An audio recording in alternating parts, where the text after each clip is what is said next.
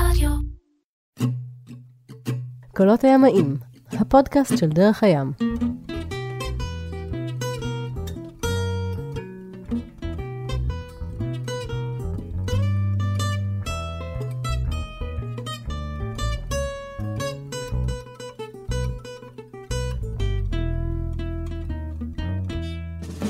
קולות הימאים, הפודקאסט של דרך הים, פרק שלישי. וואו, רעמים. ממש. אווירה הולנדית. פרק שלישי עם דודי ויוסי, השנים ההולנדיות, ואת הפרק הקודם סיימנו כשאתם אה, כבר באזור השייט אה, שבו אתם אה, מפליגים עם אותן ספינות מסורתיות, טול שיפס. למה קוראים לזה טול שיפ בעצם? היא גבוהה באופן קיצוני מעל המים? או שהמערך שלה גבוה? התרנים וה... ספינות מסוימות במערכים האלה התנסו לגבהים מטורפים, כשכל תורן היה בנוי משלושה חלקים, מהחלק, ה- מהגזע העיקרי, ועליו היה, התיישב, התיישב עוד אה, ראש תורן בחפיפה, ולפעמים עוד ראש תורן בחפיפה. והכל בכפיתות ו- וחבלים? הכל ב- ב- ב- לאורך ההיסטוריה זה התחיל הכל מספינות עץ, תרנים, אה, תרנים עץ, חב- חבלי שזל, ואחד כורך את השני ונקפט עליו. והוורסיה ההולנדית שהייתה בעצם כל כך מדהימה, שהם לקחו ספינות, אה, בואו נלך רגע לספינות, ל sea-going vessel שאנחנו הפלגנו עליהם, ספינות דייג וספינות גרר, וסיפרנו בפרק הראשון איך הם גילחו אותם, אבל אלה היו ספינות ברזל, ובנו להם אה, סיפון מחדש וסלון מחדש על, אה, על האזור של, של המסחר, של, של הדגה, והקטינו את המנוע ממנוע מפלצתי למנוע מותאם, ועל הסירה הזאת הם אה, בנו מערך מטורף של אה, שניים שלושה תרנים של ברזל, עם תורן עליון של חפיפה של עץ, ועוד שלוחה מטורפת מקדימה. כשאנחנו מדברים על גבהים, שהשלוחה מקדימה היא שלוחה של תשעה עשרה מטרים, מהחרטום החוצה לסירה, וקשורה לרשת אה, רשת עבודה, ועליה אתה עובד כאילו מעל המים עם החלוצים. והתרנים הגיעו לגבהים של אה, 30 מטר, 40 מטר, וזה באמת אה, טול שיפ, זה הסיפור. אז אתם באמת על הספינות האלה מפליגים באזור הים הבלטי, אה, בין אה, גרמניה לבין דנמרק, וצוותים של כיתות של בתי ספר, נכון? בתנועות נוער, בתי ספר, לפעמים גם... כל מיני, דודי היה לו כל כל אנשים. מבוגרים. בגדול מדובר בשבועות של הפלגה. אז אה, אנחנו בתחילת העונה אנחנו עושים חמישה ימים, שני עד שישי weekend. חמישה ימים weekend, חמישה ימים weekend. weekend שנחים? לא, לא, לא, לא, weekend weekend שעובדים. מחליפים קבוצה, זאת אומרת קבוצה ל weekend. אה, אז מה שזה אומר, אתה בשני עולה לך קבוצה, בשישי יורדת. שישי מאחר הצהריים המאוחרות עד שבת בבוקר הסירה ריקה, בשבת בבוקר מגיעה קבוצה נוספת ונמצאת איתך למעשה לילה אחד. לפעמים גם הקבוצה עולה בשישי... זאת אומרת, יש לך איזה בערב 12 מאוחר. שעות שהסירה נחה, ובזמן הזה... לא, בזמן הזה, מה זה נחה? אין נחה. בזמן הזה אתה צריך לנקות את התאים, אתה צריך לנקות את השירותים, צריך. לנקות את המקלחות, צריך להחליף מצעים. אמ, כמו שאמרנו, אנחנו עבדנו אצל פרנק פלאון. פרנק פלאון, אה, לא היה לו צוות ניקיון חיצוני, לא היה לו חדרניות שבאות. לחלק מהסירות היה צוות מקומי שהיה בא ומנקה ומחליף מצעים והכל, אנחנו היינו עושים את הכל על הסירות האלה. ואז בערב זה גם הפעם, אה, ביום שישי בערב, אה, כל הצוותים יוצאים ביחד בדרך כלל. כל מי שבנמל יוצא ביחד לאכול ארוחת ערב, זה כאילו הזמן אה, בין האורחים, ואתה צריך להטעין את עצמך מחדש, כי למחרת בבוקר אתה יוצאים עוד פעם לשוט. אנחנו עבדנו, אני בסירה שלי עבדנו אה, חמישה ימים, זה היה ילדי בית ספר, ובוויקנדים עבדנו עם חברת ב- Bayer, הם היו מביאים רופאים Bayer התרופות. Bayer התרופות, הם היו מביאים אה, רופאים לסמינריונים. זאת אומרת, אה, היינו יוצאים לשוט, אוכלים, בירות, קייטרינג, בלאגן. כל מיני קידומי מכירות של קידומי החברה. מכירות בדיוק. ו- וזה, ו- ולמח- והם היו יורדים ביום שני. וזה היה פשוט דיסוננס מדהים, כאילו, אתה עם ילדי בית ספר הכי חמודים והכי זה, ופתאום אה, למחרת בבוקר אתה עם אה, חבורה של אה, רופאים, אה, קצת קפוצי תחת, יש לומר, אה, זה בגרמניה, הר דוקטור, זה כאילו, זה מעמד, זה לא רופא... מה, ואתה צריך לפ... לא, לא, בחור בן בים. 25 אה, צריך אני- לפקוד עליו? כאילו זה אנחנו לגיטימי? היינו, לא, לא, זה לא היה הקטע. אנחנו בסירות היינו אלוהים, עזוב. אדם, לא משנה מה הוא היה ביבשה, כשהוא היה על הסירות, הוא היה מושך החבלים שלנו. אז... אה, אה, בעניין הזה לא היו לא שאלות. בעיה, אבל, אבל אנחנו עבדנו מאפריל עד סוף אוקטובר. מאפריל עד סוף אוקטובר, יום, יום, יום, יום, יש לך אנשים על הסירה. לא היה הפסקות, אין אה, דברים. הכל קורה תוך כדי. זאת אומרת, אם עכשיו יש לך תקלת מנוע, אז אחד הקולגות יגרור אותך החוצה מהנמל, וכל ההפלגה אתה תפרק את הראש מנוע, יגררו אותך פנימה לנמל, ועד למחרת בבוקר כולם יעבדו ויכינו, וישמישו את הסירה למחרת. כשאני אומר כולם, זה הרבה פעמים כל הצי מפליג איתך, ובלילה כולם אחרי שחיברו את הסירות למת החוף, כולם באים לעזור. אמ, זה, זאת, זאת, זה הרוח הייתה, בואו זאת נדבר באמת האווירה. על מה קורה כשה, כשהסירה הזאת לא מפליגה. אז בסדר, הפלגנו ומפרשים וזה, אמרנו בפרק הקודם 600 מטר של שטח מה- מפרש. מה על- זה על- כשהיא לא מפליגה? זה, זה אופרציה. יש holding tank, יש למלא מים, יש לרוקן, יש משאבות, יש אה, אה, בישול. זה, זה מערכת שעובדת, יש אבל אמרנו שיש מצברים, צוות של קפטן ואיש אחד, first mate. ואתה עושה את הכל. זאת אומרת שאתם, אתה קם בבוקר, כן, מכין את הסירה להפלגה של אותו יום. אם כמובן אה, הכל רגיל, מתארגנים ליציאה, אה, פחות או יותר אתה והקפטן אה, שותים את הקפה שלכם בדרך כלל זה, מחליטים לאן שתים היום, הוא אומר, אנחנו מסתכלים, אנחנו כבר יודעים איזה מערך מפרשים הולך לעלות, רואים פחות או יותר רוח, מטאורולוגיה. עכשיו גם, מטאורולוגיה זה מטורף. יש רדיו AM, פותחים בתשע, יש את הדנים שנותנים את ה-weather forecast, אני לא זוכר מתי היה את הגרמנים, ו- וזה כאילו, יש את הרשימה האינסופית הזאת, אני זוכר את זה. קטגארט, זיבן, קליינבלט, פונף, כאילו ככה אתה שומע, הדנים, שמות של מקומות ו... לא, זה, זה עוצמה- שמות עוצמת של... בופור. עוצמת זה. עוצמת זיבל, זה- צבע, פון פייב, ה- כאילו. הבלטי הקטן, קליינבלט, הבלטי הגדול, האזור הזה, האזור הזה. וזה היה תמיד כזה דיסוננס. הגרמנים, הם כאילו יושבים בתוך הבונקר ורואים שחורות. הם תמיד היה שתי בופור מעל, והדנים שמש פז אה, זורחת. כאילו עכשיו בין שתי התחזיות האלה אתה צריך כל הזמן להחליט מי היום יהיה, יהיה צודק. ואמרתי, מזג אוויר משתנה המון. עכשיו, החוכמה הזאת של לייצר מסע, להתחיל אותה ביום שני, ולסיים אותו ביום שישי, וכל הזמן להפליג על מפרשים, זה אחת החוזקות הכי גדולות שלמדנו שם. אני חושב שאני מסתכל היום על איך אני מוביל פלוטילות, ואיך אני חושב על מסע של שבוע, זה הרבה משם, כי הם, הם ידעו. זאת אומרת, בשבוע כזה וכזה, בוא נתחיל ממר סטל, נעלה לזה, נצבור גובה, אם ייכנס, אנחנו יורדים. אה, לסוונבורג, אם לא, אנחנו ב- לקפרדר, אם לא, אנחנו בקפלן. ידענו כל הזמן לפתוח לעצמנו אופציות. זאת אומרת, אתה מקבל את הקלפים מהמזג אוויר, אבל אתה צריך להחזיק אותם טוב. אתה צריך לדעת איפה אתה ממקם את עצמך כל הזמן. ביחס תוכל- לרוח שתהיה או לא תהיה. שתהיה או לא תהיה, כדי שתוכל לייצר מסע, שלא תצטרך להניע את המנוע. ואנחנו נזכיר, מדברים על תחילת שנות התשעים, התחזית אז לא מגיעה באפליקציות. לא, לא, לא. היה מהרדיו. מהרדיו, היה ב-VHF היינו מקשיבים כל אה, פעמיים שלוש ביום, היה גם אה, נבטקס אה, שהיה מוציא, כשהיה לנו נייר לנבטקס זה היה מוציא, זה היה כזה כמו אה, נייר טרמי כזה, אז לא תמיד היה. עכשיו אה, יוצאים אה, לשוט, אז אתה כמובן מרימים מפרשים וכו' ומשיתים. מגיעים לנמל זה תכונה, זאת אומרת, כשאתה מוריד את כל ה-600 מטר מרובע האלה, זה גם, זה תהליך שלוקח אה, חצי שעה לפעמים. חצי שעה להוריד מפרשים. כן.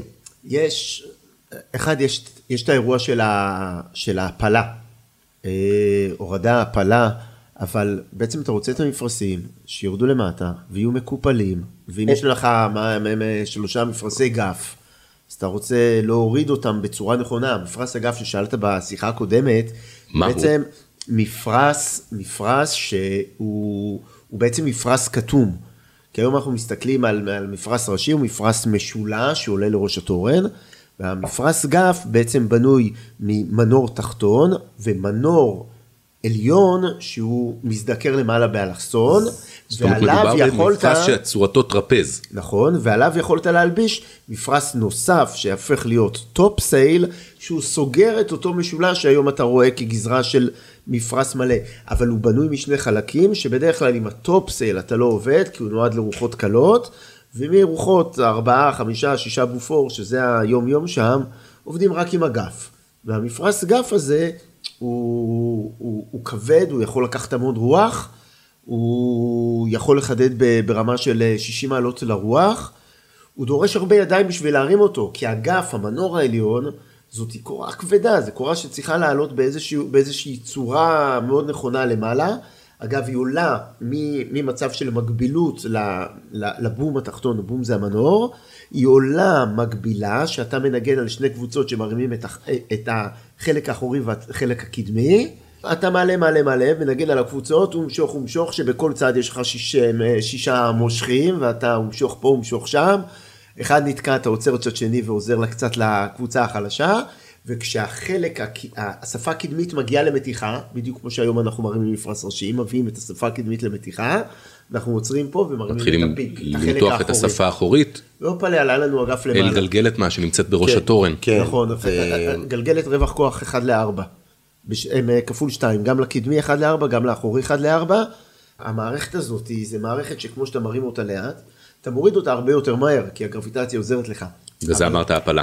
נכון, אבל גם כשאתה אבל- מוריד, אתה מוריד אותו ומנסה לסדר את כמנופה. אה, אה, זהו, זה חשוב להבין. אה, למה זה לוקח זמן? כי כשאתה מוריד חלוץ לצורך העניין, הוא נופל. עכשיו צריך אה, לארוז את המפרש הזה, הוא לא מתגלגל על ציר. זאת אומרת, עכשיו תנסה לדמיין שיש לך אין שתי מגלול חלוץ, פרלר. אין מגלול חלוץ, ואתה לא יכול אה, לשוט עם, אה, עם מפרשים במים. אז עד שלא, אה, החלוץ לא יורד, אתה מתחיל לארוז אותו קצת, אתה לא, הרבה פעמים אתה לא מוריד את החלוץ הבא. ואז מתחיל לארוז אותו, ו- ואחרת יש פה כאוס אה, מוחלט. עכשיו, כשיוסי דיבר על, על גף, אני הפלגתי על, ה- על האנדריקה. האנדריקה הזאת הייתה סירה תקלתית במובן של גפים, כי בנו לה גפים גדולים מדי.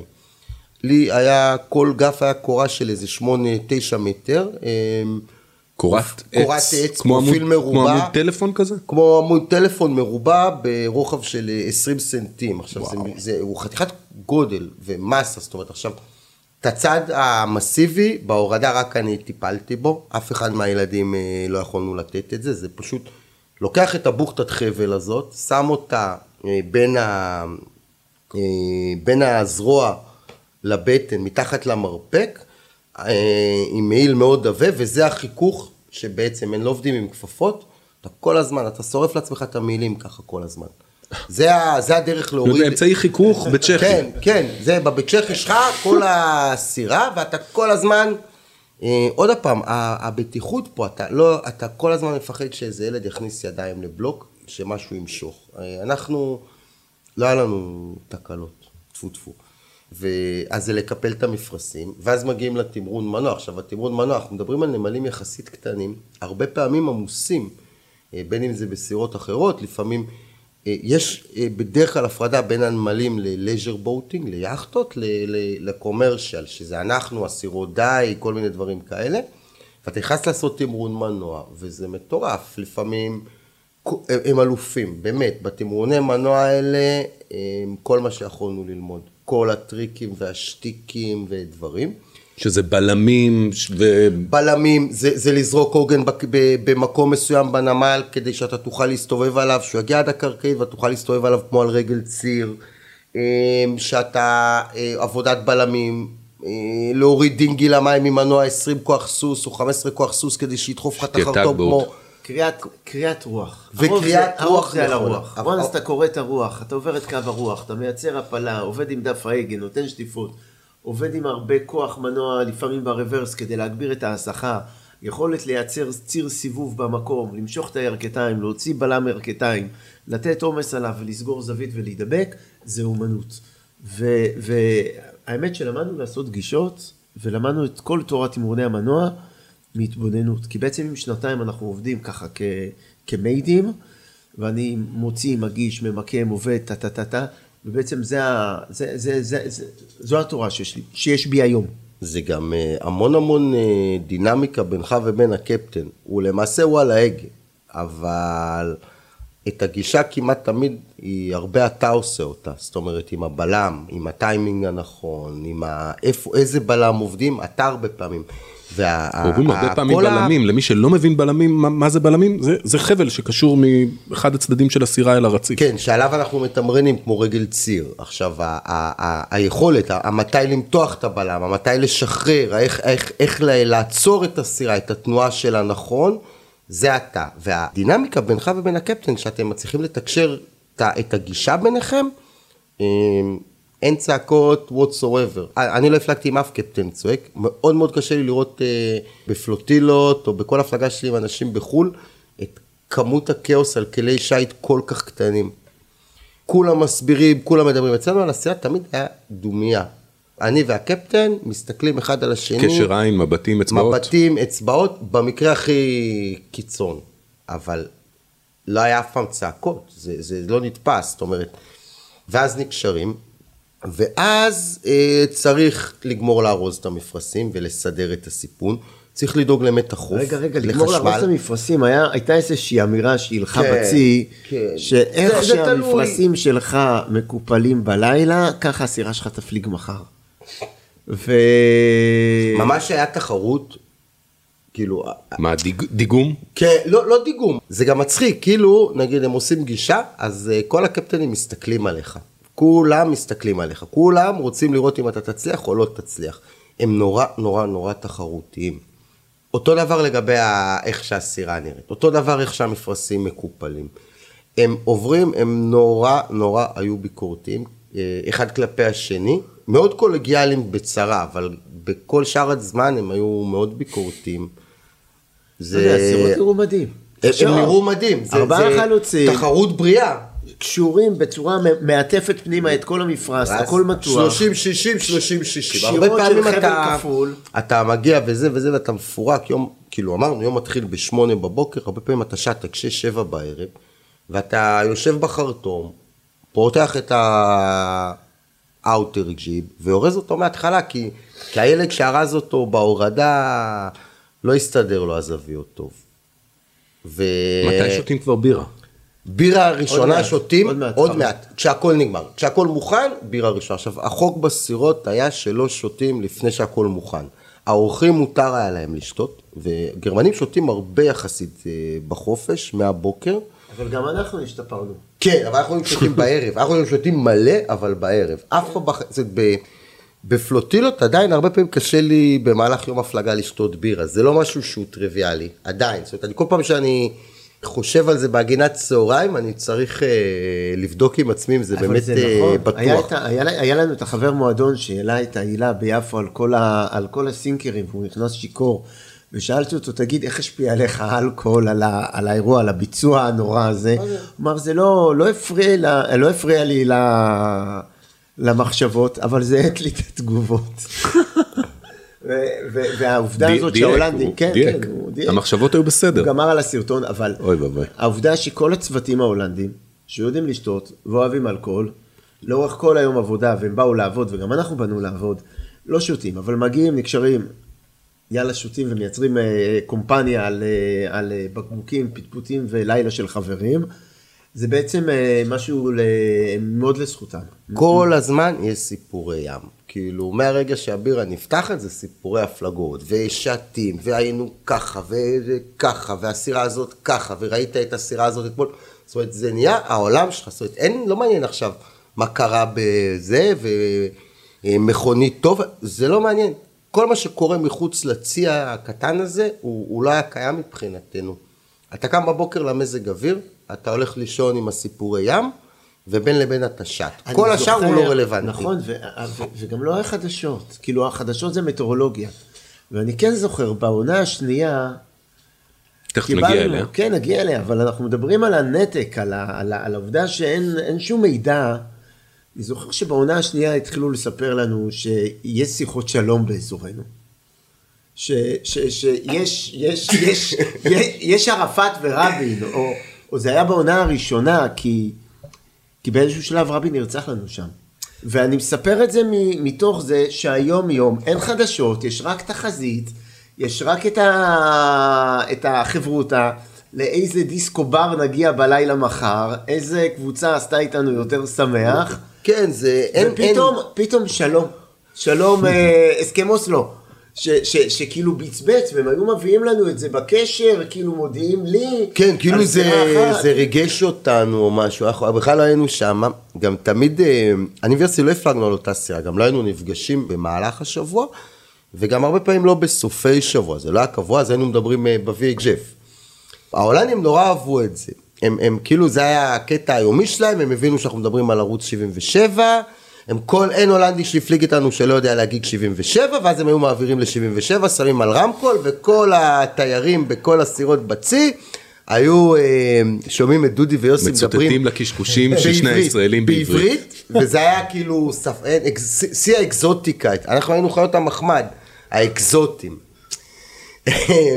זה תמיד מצחיק אותי, כי ישראלים תמיד צוחקים על הגרוניות של השפה ההולנדית, וההולנדים נקראים לצחוק על הגרוניות של השפה העברית, ובאמת תכל'ס זה שתי שפות מאוד גרוניות, אז אה, תמיד אה, זה היה מצחיק, וזה הקטע של כולם. ובאמת בסוף העונה הזאתי, אז אה, חוזרים חזרה לאמסטרדם, והסירות האלה, כמו שאמרנו, הן עובדות מאפריל עד סוף אוקטובר בערך, ובסוף אוקטובר הן נכנסות להחרפה, ל winterize, ופותחים אותם, כל אחד, כל אחד מהבעלים או מהאנשים פותח אותה בתאריך אחר, מתחיל את העבודות שלו של ההכנה לעונה. אבל זה כל כך אינטנסיבי עונה כזאת, אתה כל כך לא רוצה יותר לראות אנשים או לעבוד או זה, שהם פשוט, ההולנדים הם אה, בדרך כלל מסוף אוקטובר עד סוף ינואר, הם פשוט נעלמים, טסים לחו"ל, עושים חופשות, יושבים בבית, שותים, אה, לא משנה מה, הם לא, הם לא חיים, הם טוענים את עצמם. הם טוענים, הם מטעינים את עצמם, הם פשוט מתנתקים מהעולם לקראת אה, עונה. אז אה, בעצם בסוף, ה- אה, זאת אומרת, בשלב מסוים באוקטובר, ארזתם את עצמכם מהים הבלטי והתחלתם לעשות את הדרך החזרה. ש- חזרה ל- לאמסטרדם, הגענו יש- לנמל יש- יש בזה באמסטרדם. משהו גאוני. כאילו, כן. אני גם חושב שדרך הים צריכה בדצמבר, ינואר, מנוחה קלה מסופר עונה לקראת סופר עונה הבאה, והכנת סירות והכנת יאכטות, וזה מה שהם עושים, הם כאילו מסיימים עונה סופר הם, אה, אינטנסיבית באוקטובר, עושים לסירה winterize בעצם, מורידים את המפרשים, מורידים את הבלוקים, אה, אורזים, אה, יש בעיה תמיד של לחות וקור, מכינים את הסירה לקפיאה, למעשה אתה מחליף את כל המים במערכות ב antifreeze, אה, עושים עבודה של הכנה של איך זה, ו... אה, מפשיטים אותם מכל מערך המפרשים, הכל, הכל הכל הכל יורד. כל הבלוקים יורדים, הכל, הכל. מה שנקרא bare poles, נשארים כן, רק תרנים אה, ובומים. ו- וחוץ מכל הדברים האלה, איפשהו מתחילים איזשהו vision לגבי ההכנות אה, לעונה הבאה. כאילו, אתה צובר את הרשימת אה, reject ים, זוכר את הביקורות, את הרשימת כל מיני תקלות שקרו במהלך העונה, כל מיני דברים שלא היה זמן לסדר או שאולתרו, ומתחילים. תמיד קפטן הולנדי טוב, יש לו מחברת כזאתי, עם מיליון דברים שלא גמורים. זה אף פעם, זה כאילו never ending story. וזה, ואז ארזנו את כל הדברים, ומבחינתנו אה, די הסתיים הפרק הימי שלנו, זאת אומרת, אה, רגע, זה- נגמרה העונה, חבר'ה, אנחנו השתחררנו מהצבא. עשינו טיול אחרי צבא. לטיול אחרי צבא. נתקענו. על tall ship, הפלגנו חצי שנה. נזכיר שבכלל הייתם בדרך לאוסטרליה, כן, כשנתקעתם בהולנד. כן, ו- ו- חזרנו וזהו. לארץ גדושים ומלאים. זה אמנם היה, זה היה הטיול שלנו, אבל בפועל עבדנו שנה. ו... ומבחינתם מיציתם, כן, והגיע אה, הזמן, גם, מה שנקרא, אה, להתחיל בחיים האמיתיים. אה. סוג של, גם לא היה לנו כסף. זה גם משהו שצריך לזכור. אה, אתה, אז היינו מרוויחים 20 גילדן ליום, או 25 גילדן ליום. זה, זה כבר אז, אז זה היה בערך, אני לא יודע מה, 50 שקלים ליום, או משכורת של חייל. סדר גודל, אבל אז חייל של פעם, חייל של... אה, מספיק לך לקנות בשקם 600 שקל בחודש, משהו כזה. זה לא משהו שאתה יכול אה, לעשות לא- איתו לא- כלום. לא חסכתם שם. לא, לא, לא היה זה, וזהו, הגיע הזמן, ביצענו את הפרק, עולים על מטוס, חוזרים לארץ, אמ, ו- ובאמת בארץ אה, לא כל כך מצאנו את עצמנו גם. אה, זה, זה בוא נגיד, בוא נודה על האמת. קרה שם משהו בהולנד שטבע בנו את החותם של זרות. אה, כי לא, לא מצאנו את עצמנו כבר יצאנו בארץ. מהשוליים של החברה. באמת? עד כדי כך? כן, כן, כן, כן, ממש. כאילו זה- עליתם על, על- יצאתם מהכביש הראשי לאיזה מחלף שלקח אתכם למקום אחר. למקום אחר, אבל, אבל בהכל, זאת אומרת, לא עניין אותנו השיחות של החברים שלנו על הלימודים ועל הפסיכומטרי ועל עבודה. לא עניין אותנו... חברים שחזרו ה- מקופן- מקופנגן, לא הבנו אותם. לא הבנו אותם. אה, אה, הדור שלנו זה הדור של כל הטיולי אחרי צבא. חצי נוסעים למזרח לעשות סמים, חצי נוסעים לדרום אמריקה לעשות אה, קקטוסים. לאבד את עצמם, זה הדור של האינתיפאדה הראשונה אנחנו. זה פחות או יותר התקופה שישראלים התחילו לטייל במסות אחרי צבא ולעשות מסיבות בעולם. טראנס. אנחנו באנו מההולנד, וכל מה שעשינו היה לשוט. ופתאום אתה מוצא את עצמך, אתה מנותק, זה כמו, כמו שכל החבר'ה אה, מתגייסים ואתה נשאר בעיר. אין לך על מה לדבר עם אנשים. מה אני אספר להם על, ה- על מרסטל? הם, הם, הם לא מבינים את הדבר הזה בכלל. היינו נוסעים במכונית ומסתכלים על הדגלים של תחנות הדלק. זה היה מד- מדעי רוח שלנו. זה היה, שם היו ה... אתה אחרי שנה ומשהו שאתה על סירה, אתה יודע, אתה פותח את המקלחת במים, אתה לא שומע, באמת, פותח את המקלחת, אתה לא, אין רעש של משאבה, אתה ישר סוגר את הברז בבהלה. כי האלה, אתה, זה, זה, זה מאוד אינטנס, ו, ולא מצאנו, אז, אה, ו, ובארץ באותה תקופה גם לא היה, לא היה איזה, זאת אומרת, זה גם לא שיכולנו להתחבר לתרבות שיט פה בארץ, כי, כי לא הייתה, היה מרינה תל אביב. היינו מזועזעים. היינו מזועזעים, אתה בא למקום, כל הסירות מוזנחות, מטופשות, מגעילות, כאילו, סליחה אם אני פוגע במישהו, אבל ככה זה נראה לנו. בצפון אירופה, סירות אפילו ישנות, נראות מיליון דולר. אין חבל ש... שארזו איתו ברפת החבילות חציר, בלה כזאת, חבל שחור תלת גידי, שקושרים איתו סירה, זה לא חבל. הסירות נורא היו, בגלל החום וה-UV של הים, נורא מלוכות. לא היה פה באותה תקופה חלקי חילוף כמעט, לא היה פה כלום. זה היה נראה זוועה, היינו, במ... היינו אנחנו פעם אחת למראה תל אביב, אני ויוסי. כאילו, אשכרה הרגשנו לא בלהתנסה או משהו, שהגענו לעולם שלישי. ובדרום המרין היה מועדוני לב הים, אז אה, נרשמנו למועדון לב הים. אה, התחלנו לשוט שם כי, כי רצינו לשוט. ובמקביל נרשמנו לקורס סקיפרים. אה, בית ספר כזה שנקרא מרינה, היה להם סיל 28, דני ובורקשוק, שני חבר'ה, ו, והתחלנו ללמוד לשוט. עכשיו, אני חייב להגיד דבר אחד, וזה כן, משהו ש... ברבות הימים. אז באותה תקופה הראשון נראה לנו קצת טיפשי הראשון הישראלי, כי, כי בעצם אה, מה זה לעשות תמרון מנוע עם סיל 28, אחרי ש... במרינת תל אביב, אחרי שעשיתי עם האנדריקה באיזה נמל ועם העוגן ורגל ציר וכל הנמל אנדריקה עומד ו... שהאורך שלה, תזכיר? 60 מטר, וכל הנמל עומד ומוחא לך כפיים, או לפחות ב vision שלך, ואתה הולך עם אה, טישרט כזאת, עם הציור של החולצה, כמו שילדים בצבא. אה, חולצות סיום מסלול כן, כאלה. סיום מסלול, ואתה בטוח שכל הבחורות בפאבים בדנמרק נמסות כשהן רק רואות את החולצה הזאת.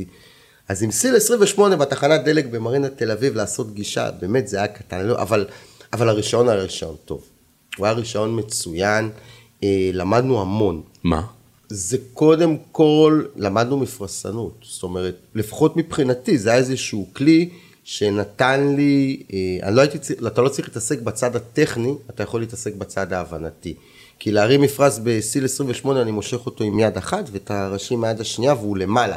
אני לא צריך לנגן על תזמורת, אני לא צריך לארגן, אני לא צריך להתעסק בטכני. פה- הקלות של הקלות. הזה. ו...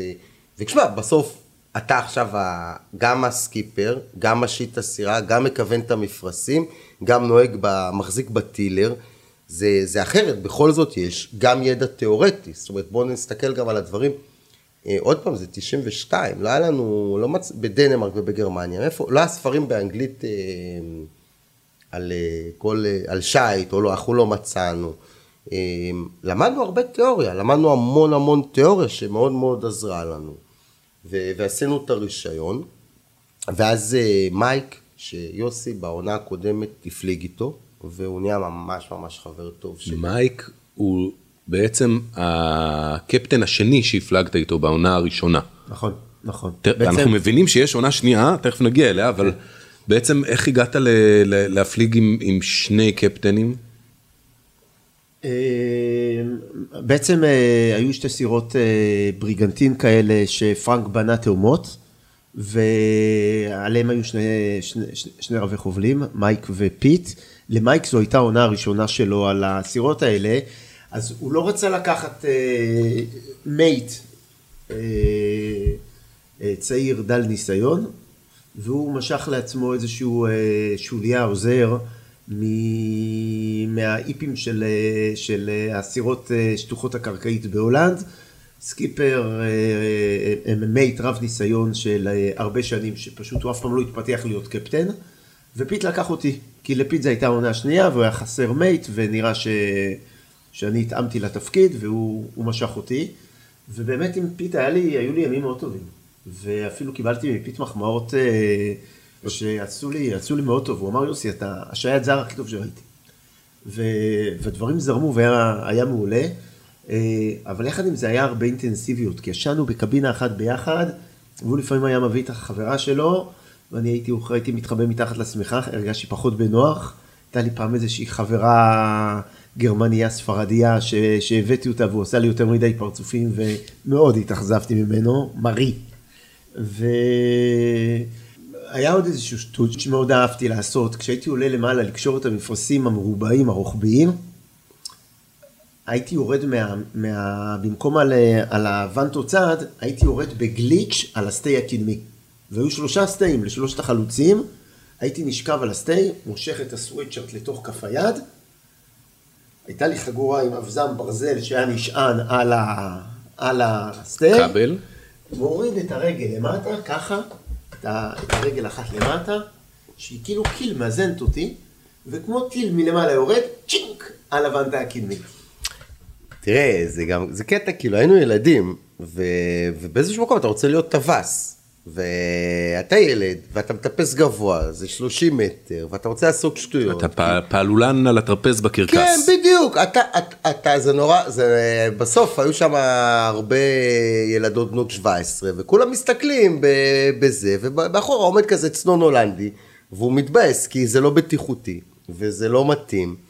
ומצד שני, הוא, הוא באמת, הם יותר מבוגרים היו מאיתנו באיזה 15 שנה גם, החבר'ה האלה, אז זה, זה הפער הזה. בקיצור, מייק הרגיש שבע מהאיפי שלו, פיט הרגיש שבע מה... גול- גולש- הטר- גולש גולש הטרנים שלו. שלו. אז עשינו הצרחה, ופתאום התחלתי להפליג עם מייק. אה, החליפו ו- החליפו לך את הסירה. נכון, אבל בעצם אותך. סירות תאומות, ו... ופתאום הכרתי חבר נוסף, מייק, ונוצרה לנו חברות מדהימה, לא לי, לדודי, ועד היום היא מחזיקה, זה, זה אירוע, אירוע מדהים של 30 שנה, ומצאנו שאנחנו... מייק חוש- הוא הוא הקפטן של הסטורטמלק, נכון. שז- שזו מייק- הס- מייק- הספינה מייק שעליה נכון, אתם מפליגים. עכשיו בבים הבלטיה. ו- ו- ו- ומייק הוא גם אה, באמת היה, הוא חבר ממש ממש טוב, ומאוד מאוד הסתדרנו טוב, הוא בא לבקר אותנו בארץ. ו- בתקופה ש... שהיינו בארץ, אחרי כן, העונה ב- הראשונה. כן, אחרי העונה הראשונה, באיזשהו זה, ו... במהלך שנת החורף של- במהלך שנת החורף של שלו, הטול שיפס. בדיוק, זה כבר היה אה, שנה וחצי אני חושב שכבר היינו בארץ. נכון. ויוסי כבר נרשם ללימודים בהנדסת חשמל, אני לא, עוד לא התחלתי ללמוד, ונסענו אה, לסיני, אני, יוסי ומייק. לקחתי אה, איתי את הספרים ויוסי. לקח את הספרים של הלימוד של ההנדסת חשמל, אני זוכר, זוכר, זה היה- לסיני. כן. לסיני, זה היה איזשהו איפשהו בנובמבר או בדצמבר. אה, זאת אומרת, שיא החורף בישראל, כעבור כשנה אחרי שעזבתם... שנה וחצי. שנה וחצי, אחרי שנה שעזבתם את- כן. את הצי. נכון, שם נכון, בהולנד, מייק נכון. מגיע לבקר אתכם, אתם נוסעים איתו לסיני. סיני, ו- ומפה אה, יוסי כבר לא- את הספרים השאיר לבדואים, שיזינו בהם את המדורות, ו... כי מה? כי לא היה, אני, אני, אני זוכר שאני דיבר, ישבנו איזה לילה כזה, דיברנו אני ומייק, אמרתי לו, שמע, אני לא מוצא את עצמי. אז הוא אומר לי, יאללה, תחזור. אמרתי לו, סבבה, אני...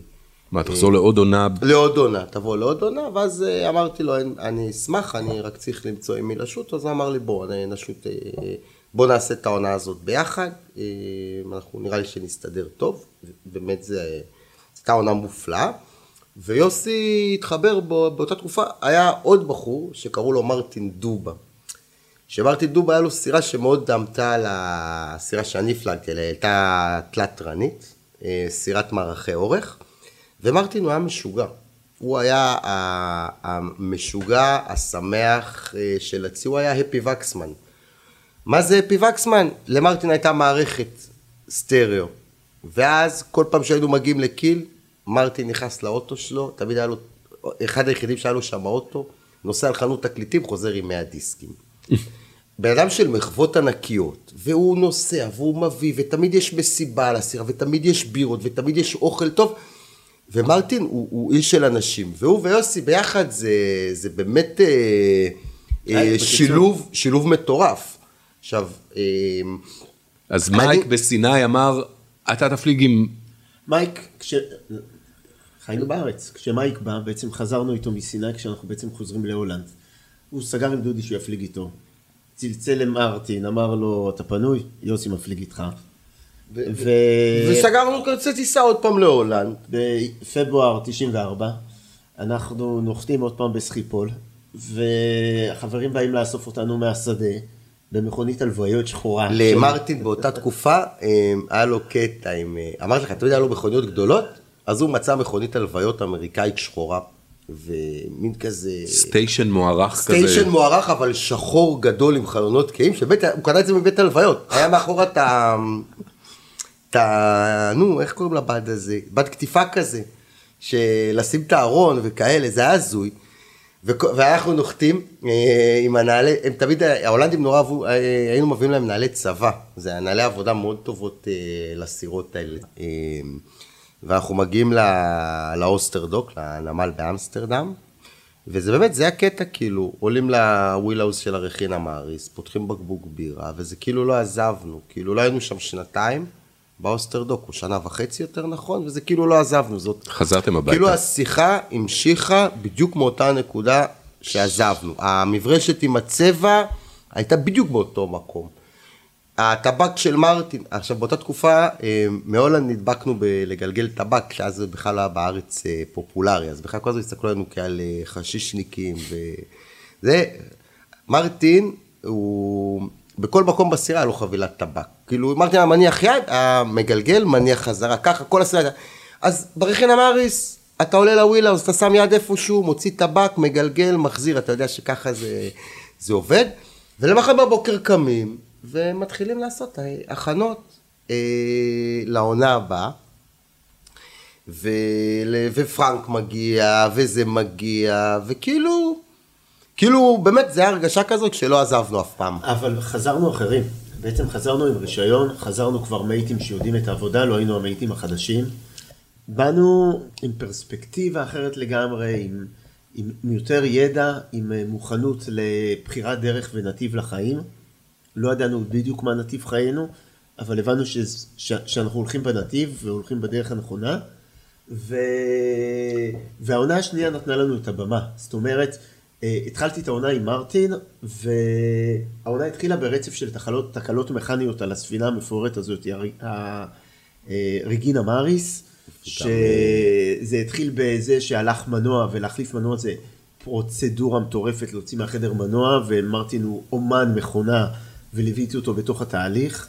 המשיך שאנחנו גומרים לעשות אה, את החלפת המנוע אה, אני נמצא שם בעבודות סיפון, בעצם כשמרטין עובד ועושה הכנות מנוע, אני מכין את כל הסירה, הצביעה, צביעת פנים של כל הלקה על השולחנות, הכל עם אה, צבעי אפוקסי, ואנחנו מכינים סירה לעונה שהיא, עונה שלמה אמורה להיות אה, בלי חלודה ונוצצת ומבריקה, ותוך כדי עבודות מרטין נוסע, איזשהו בחור עובד על הסירה שלו, רתח, ותוך כדי עבודה הוא מוציא, נוצר זיק שעף לעבר המצבר הענקי היקר של מרטין, כי רק הוא החזיק מצבר של 700 אמפר גוף אחד, ובתוך תהליך טעינה שעפים זיקים, אז המצבר משחרר אה, אה, גז דליק, בום, היה פיצוץ בחדר מנוע. האירוע הזה מוליד אחרי זה לעוד נזק בגוף למטה, והסירה צריכה להיות מוספנת. החומצה, החומצה נזלה מהמצברים, היה צריך אה, להחליף פלטות ברזל, עד, ברמה הזאת. וואו. כן. מייק, בקט, מרטין בקטע הזה מתחרפן לגמרי. הוא, הוא היה משוגע, והסופר צרות האלה ש, שנוחתות עליו מקצינות אותו. אני חוזר לסירה והוא מגלה, את ה, מגלה אותו, יצאנו להספנה והוא מגלה כמה נזק יש בתחתית, והוא משתולל עם הדיסק של חיתוך הפלטות למטה בצורה שאני אומר עוד דקה הורג את עצמו, אבל הוא עבד עבד עבד, ואז שלחתי אותו להירגע. ו... ובעצם אני עובר איתו תהליך של אה, חודש וחצי של שיקום הסירה, ואני... והוא מרגיש שהוא יכול אה, להשתגע ולעזוב אותי, ואני מחזיק לו את הסירה וצובע ובונה אותה, והיו קצת יוסי, יוסי נתן למרטין בעצם את היכולת להתפרק, ויוסי נשאר ה- ה- האיש שיציב על הסירה. אתה היית הציר המרכזי בסירה בעצם, יוסי. כן, כן בהרבה כן. מובנים. עכשיו, זה תמיד, הם, הם אה, מתפרקים הרבה פעמים בהכנות לעונה. זה, זה אינטנס, זה מאוד אינטנס, ורצף כזה של תקלות ו, וחוסר מזל כזה, זה כאילו, אה, פשוט מרטין התפרק, ויוסי היה הציר המרכזי. וזה היה, היה מקסים אה, אבל זה מבחינת... בנה, בנה לנו חברות מאוד מיוחדת, שמרטין ואני יכולנו להעיף אחד את השני לשמיים, ולהבין, להפליג עם מרטין, מר, מרטין was a walking legend in דנמרק, כאילו הוא חבר של, הוא הבן אדם הכי חברותי בעולם, הוא חבר של כל ה harbour masters, הוא כל היום מדבר גרמנית עם האורחים האלה והאורחים האלה ומכבד ומארח, הוא מת על, איך שדודי אמר, הוא איש של... אה, הוא איש של אנשים, של מחוות גדולות. הוא נוסע, הוא מביא, הוא מגיע לנמל, הוא ישר רץ לסירה אחרת כשצריך לתקן את המנוע.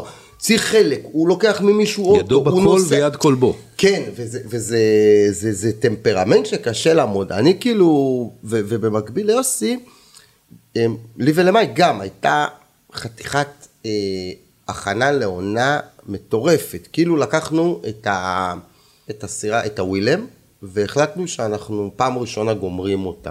פעם ראשונה... מאפסים אה, אותה. מאפסים אותה, אבל עושים אותה סירה. היא צריכה הייתה להיות מההתחלה. עושים ממנה, בדיוק, בדיוק. וזה מצחיק, כאילו, בא לך פרנק כזה, מה אתם עושים לי בסירה? היא יותר מדי יפה, זה לא בסדר, אני זה, וכמה... והאישה של פרנק ויקה היא חתיכת קמצנית פסיכופתית, כל הזמן היא בודקת כשאתה לא חורג בתקציב. עכשיו, זה מגיע לסיטואציות שאני הולך ליוסי לקחת ממנו חומרים, כי מרטין הוא בזבזן גדול, תמיד יש שם רולרים וזה וזה, כדי לסדר לפרנק את הסירה. עכשיו, זה לא סירה שלי ולא סירה של מייק. עכשיו, מייק הוא מתבאס מזה, מהאטיטיוד הזה, ש... ואני לא אכפת לי, מה... בסך הכל לא עשיתי את זה בשבילהם. וכבר, וכבר באמת היה לנו מקום, ידענו כבר, זה לא היה במקום של בוא צריך לעשות את זה ואת זה ואת זה, זה כבר אתה קם בבוקר, אתה יודע מה אתה צריך לעשות. העבודה היא פלואנט, אז זה משאיר לך המון uh, זמן להתעסק במה שבאמת חשוב, אתה כבר... Uh, רואה תהליכים, זאת אומרת, אתה יודע שאם היום אתה מתחיל פה, אתה תגמור בעוד יומיים פה. כמו שיוסי אמר, זה הכל דו-קומפוננטי, אתה צריך לתכנן נכון את הזמני העבודה שלך, איפה אתה, איפה אתה משאף היום ואיפה תצבע מחר. אז לעונה השנייה כבר יצאנו אלופים, כבר באנו ממקום אחר. הפלגנו עוד פעם לבלטי, וזאת הייתה עונה שבה כבר אה, היינו, היינו טובים.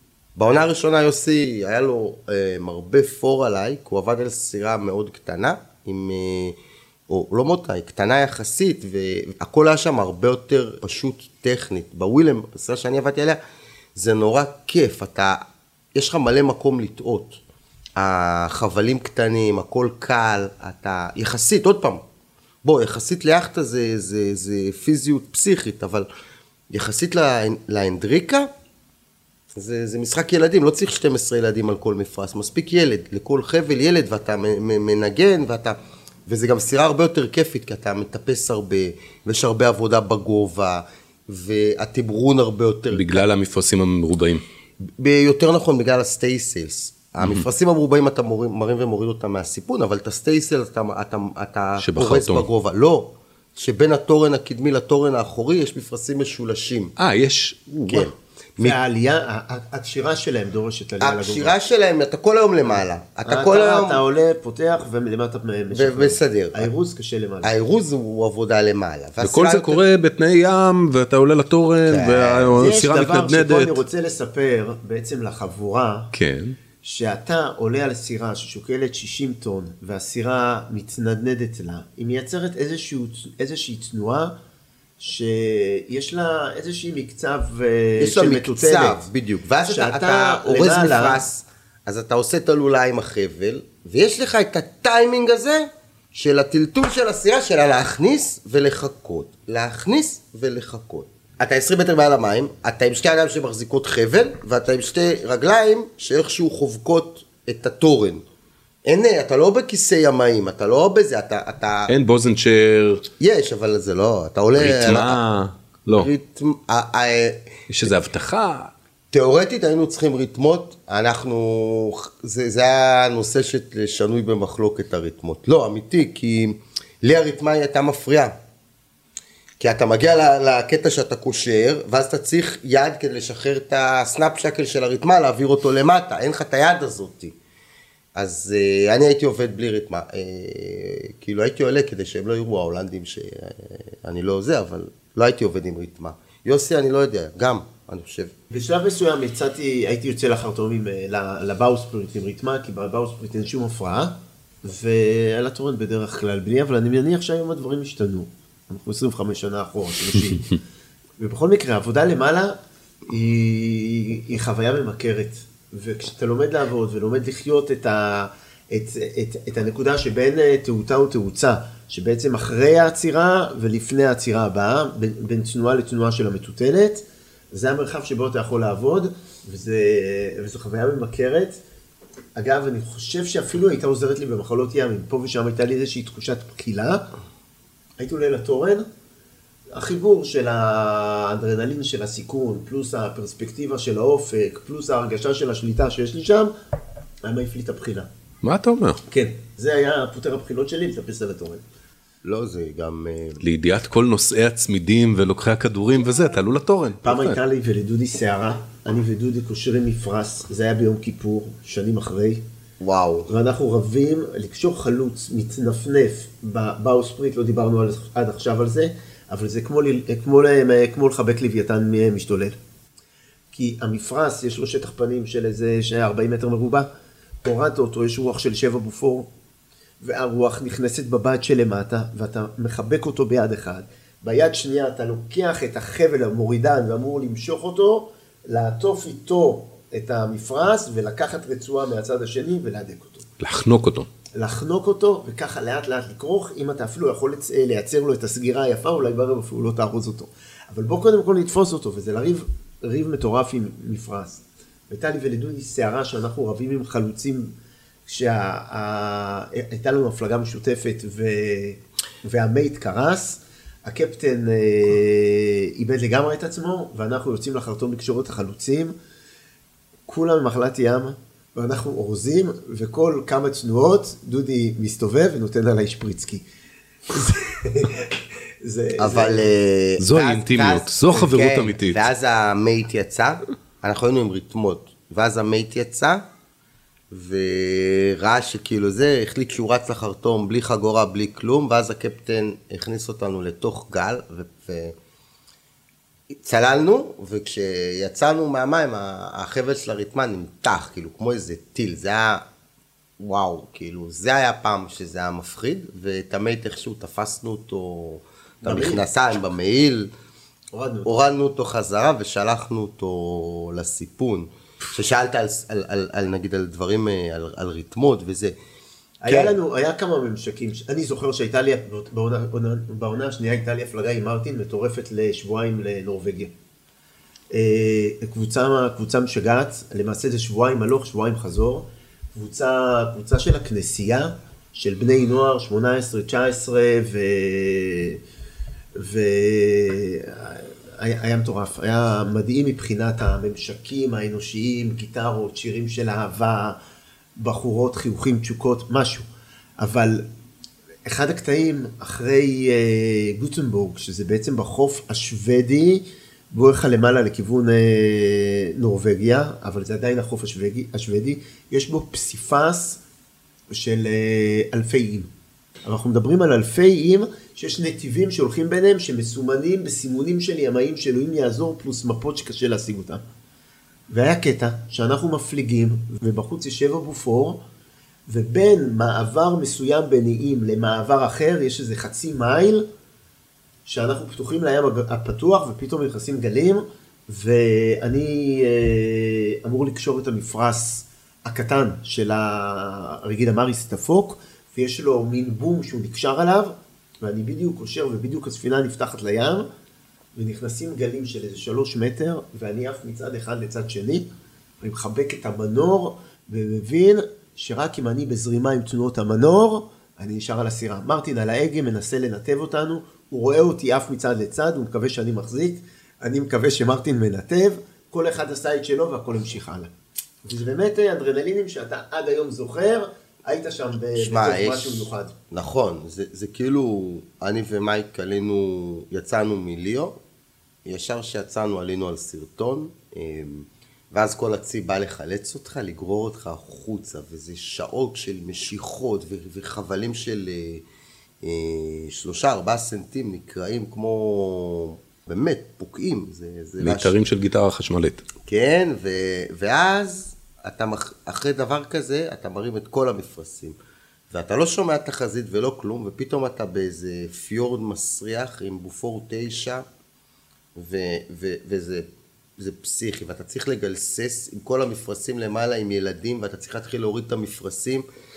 ומגלס לגלס, כאילו, באותו, באותו, זה היה אותו יום שלמדתי את הצורך בצניעות. כי, כי הדבר הראשון שאתה, האינסטינקט שלך אומר אחרי שאתה יוצא משרטון זה בוא נרים את כל המפרשים ונשוט וננקה את הבוקר הזה. חטפנו שם, סירה אחת שברה תורן, שתי סירות אה, מאחורינו שברו את ה bowsprit, ו- ואתה, היה מצבים שאתה, אתה לא, אני לא האמנתי שאנחנו נצליח, ו- וזה, וזה הופך... ויש לך ילדים קטנים על הסירה, כאילו, הם עד, ה, עד הצוואר הם במים. וואו. ואין, אתה, אתה לא יכול, אה, הם חייבים להחזיק את החבל. כי אנחנו חייבים להוריד את המפרשים, כי אין, אם לא מורידים עכשיו את המפרשים, משהו הולך להישבר. ו- ו- וזה היה החוויות של העונה השנייה. בעונה השנייה כבר... כבר... שיחקתם uh, על הקצה קצת.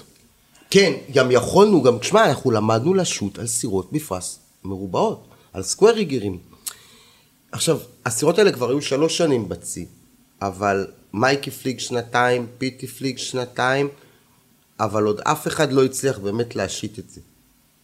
לגמרי, ואז בעונה הזאתי, כל התנאים כבר, כבר פחות או יותר ידעו איך עושים את זה, וזה הכל כבר נהיה דיוקים. וברגע שנהיה דיוקים, כמה שזה סירה גדולה, כמה שזה הכל, זה התחיל לעבוד, ו- ולמדנו איך משיתים סקוויריג, איך, איך, איך, איך, איך מנצחים תחרויות עם סקוויריג, איך אתה מקיף, אה, איך אתה יותר מהיר מסירות אחרות עם סקוויריג, ו- וזה היה מטורף, זה כאילו מהסירה שכולם צוחקים שהם רואים אותה, כי אתה היית תמיד הכי איטי והכי מאחורה והכי קטן והכי זה, אתה פתאום נהיה אה, בסדר. הייתם מתחרים? כל הז... מה זה תחרויות? אמרתי לך, הם, הם תחרותיים. אין מצב שמישהו מפליג לידך, וזה לא מי מפליג יותר מהר. הבנתי. זה... אין מצב, זה לא... עימות מתמשך. כן.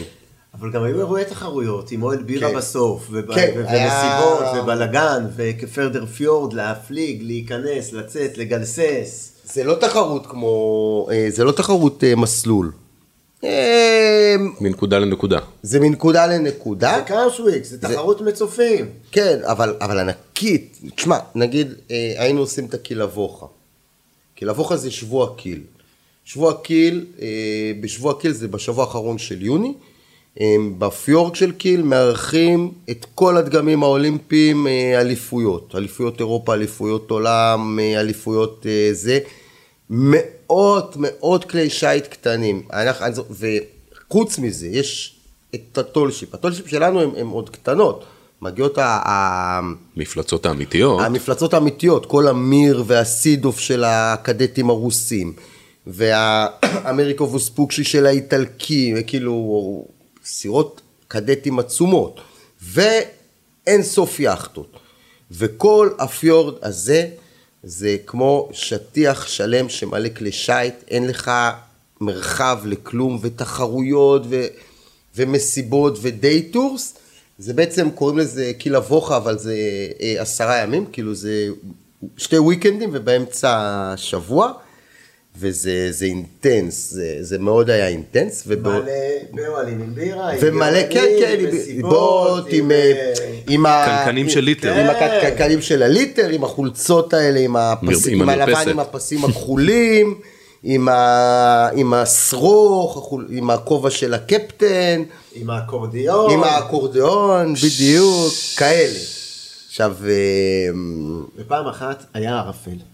עכשיו באמצע הקילה פיורד, יש שם איזשהו פסל, בקיל- בקילה פיורד יש שני פסלים, אחד אנדרטה במוצא, במוצא המזרחי, שם אנדרטה למלחמה על הצוללות הגרמניות, משהו מטורף, באמצע, באמצע הפסל יש שם, באמצע הנשר. הפיורד, יש את הנשר של הרייך, עומד על פסל ענק, והיה לנו באיזשהו יום ערפל חלאס. עכשיו אין מקם, אין לך שום יכולת לדעת איך כלי השיט מסביבך, וכמובן שמורידים את המפרשים, מפליגים על מנוע, ובתוך האובדן הזה של הרעות בערפל, אומר לי, אומר לי הקפטן, לך לחרטום, תן לי מידע.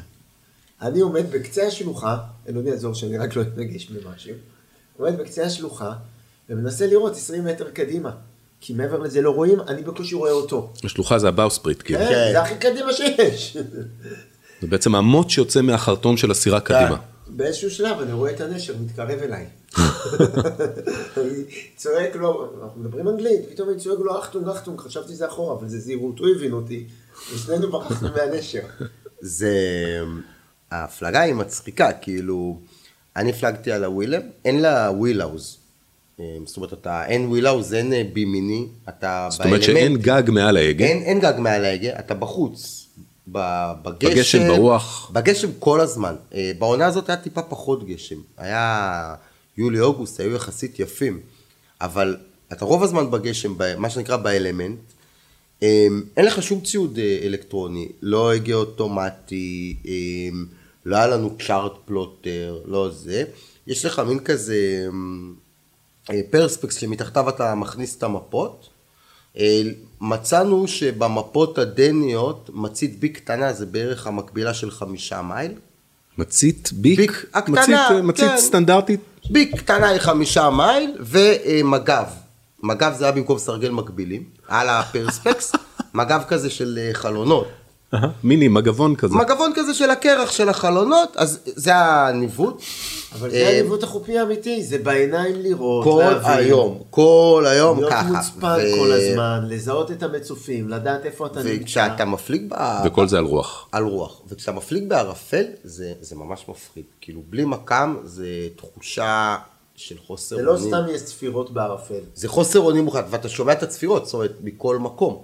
עוד פעם, אנחנו מדברים גם על קיל, אמנם זה אולי לא נמל עמוס כמו המבורג, אבל זה נמל עמוס, יש שם אוניות, יש שם הרבה תנועה, ותעבורה ימית. צוללות. צוללות, סתם. כן.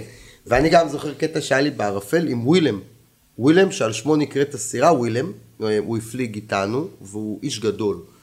והוא אלכוהוליסט גמור, אה, הוא כל היום יושב בשירותים, לשירותים היה חלון אה, פורטו לגול כזה, היה לו ראש ענק עם זקן, והוא אה, היה יושב על השירותים, היה לו בקבוק של ינבר, ג'ין, אה, זה, בדלי, הוא יושב ושותה, עד שהגענו לערפל, ואז פתאום השיכור הזה שבבוקר היה מגיע לסיפון, אה, שותה את כל הבירות שנשארו חצאי בירות כאלה, ומפנה את הבקבוקים. What's a waste? What's a What a waste? waste, what a waste. so much beer. פתאום הוא מוציא את הראש הענק שלו מה...